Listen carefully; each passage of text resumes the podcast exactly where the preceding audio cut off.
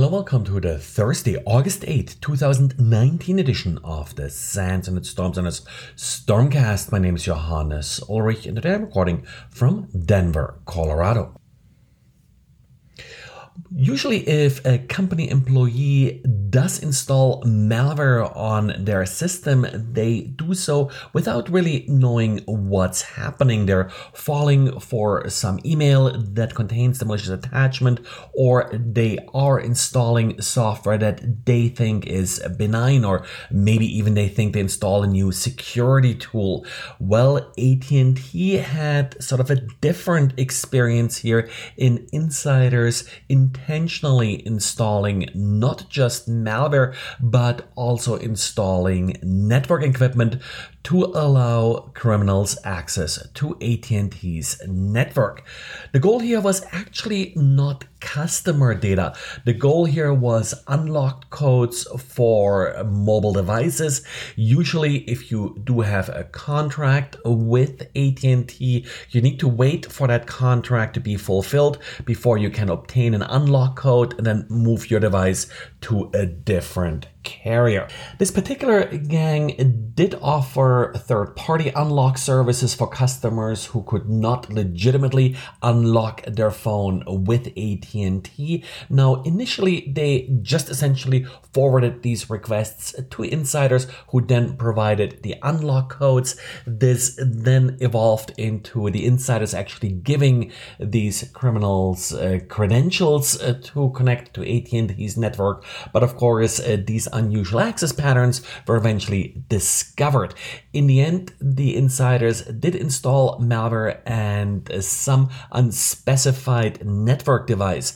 Now it says here wireless access.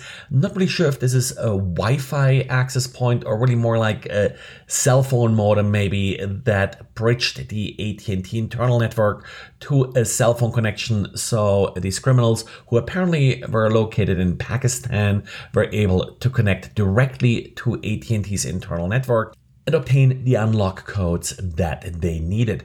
Significant money involved here of the order of about a million dollars in bribes, but also in revenue from these unlock codes.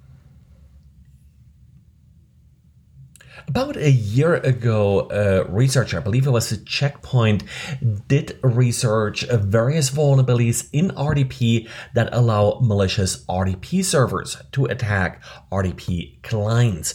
Now, this particular exploit path is a little bit unusual, and Microsoft initially ignored these vulnerabilities, stating that they're not going to fix it because it doesn't really meet their threshold of requiring a patch.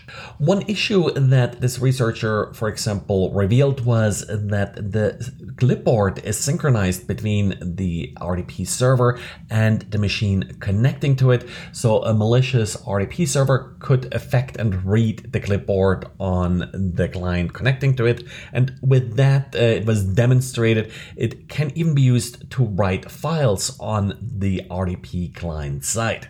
But then again, it's not that easy to trick someone into connecting to a malicious RDP server, which in part was why this vulnerability was ignored. However, it turns out that, well, this gets more interesting once you bring Hyper-V into the mix. With Hyper-V, there is an option where an administrator can connect to Hyper-V virtual machines via, well, RDP. So now if an attacker is able to get a hold of one of the virtual machines and compromise it, an attacker could use the RDP connection coming from the administrator system now to further escalate privileges and essentially attack the host via this vulnerability. This now raised the vulnerability to a level where Microsoft did actually patch it and a patch was released in July.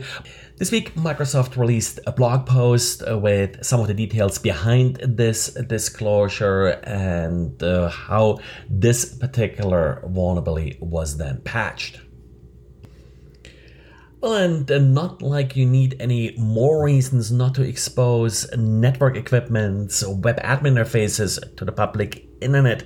Cisco just fixed two more vulnerabilities in its small business 220 smart switches. One of these vulnerabilities allows the upload of arbitrary files to the particular switch.